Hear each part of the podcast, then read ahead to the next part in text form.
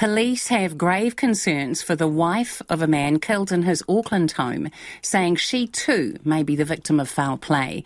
Mei Han Chong is still missing in a complicated homicide investigation the lead officer has described as a jigsaw puzzle. Police have also named the victim as 66-year-old nurse Fuk Fu Joseph Kwok, who was killed in a violent attack at the weekend. Detective Inspector Scott Baird believes there may be more than one person responsible for his death. Our reporter Lucy Xia and cameraman Nick Munro have the latest. The death at this Ellerslie home taking another sinister turn. Unfortunately, inquiries to date suggest that Mei Han Chong, the wife of the deceased man, Joseph Kwok, may also be the victim of foul play. Detective Inspector Scott Baird is pleading with the public to help find Mei Han Chun. He says they have grave concerns for her and her family is desperate to find her. We have a son who's grieving.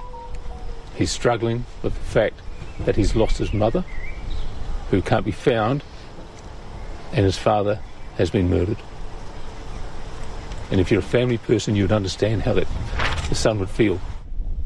It was at this home on Celtic Crescent in Ellerslie where 66-year-old Fuk Fu Joseph Kwok was found dead on Monday night. Inspector Baird says he believes the man was killed on Sunday. A local resident said he was woken by the sound of a man and a woman arguing in English about 1:30 a.m. on Sunday morning. He then heard 3 loud bangs followed by silence. The attack, he says, was brutal. He suffered multiple stab wounds. Some of the nature of the injuries would suggest that there's more than just one person involved in this. Ms Chun hasn't been seen since the weekend. She is 5 foot tall, 48 kilograms, has grey hair and glasses. She didn't drive, and police believe she did not leave the house on her own accord.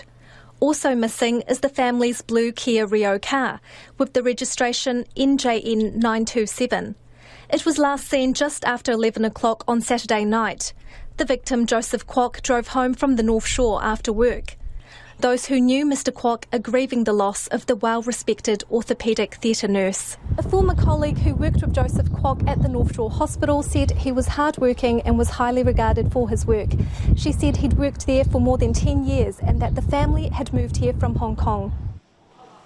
Locals remain shaken by the tragedy in the quiet suburb. Just a bit frightened, you know, like it's a scary thing happening so close. You hear about this stuff in the news all the time, but when you're in the area and you see it, you know, it's a bit more real. It's really, really unfortunate. It's really sad that it's happened. A scene examination at the house continues.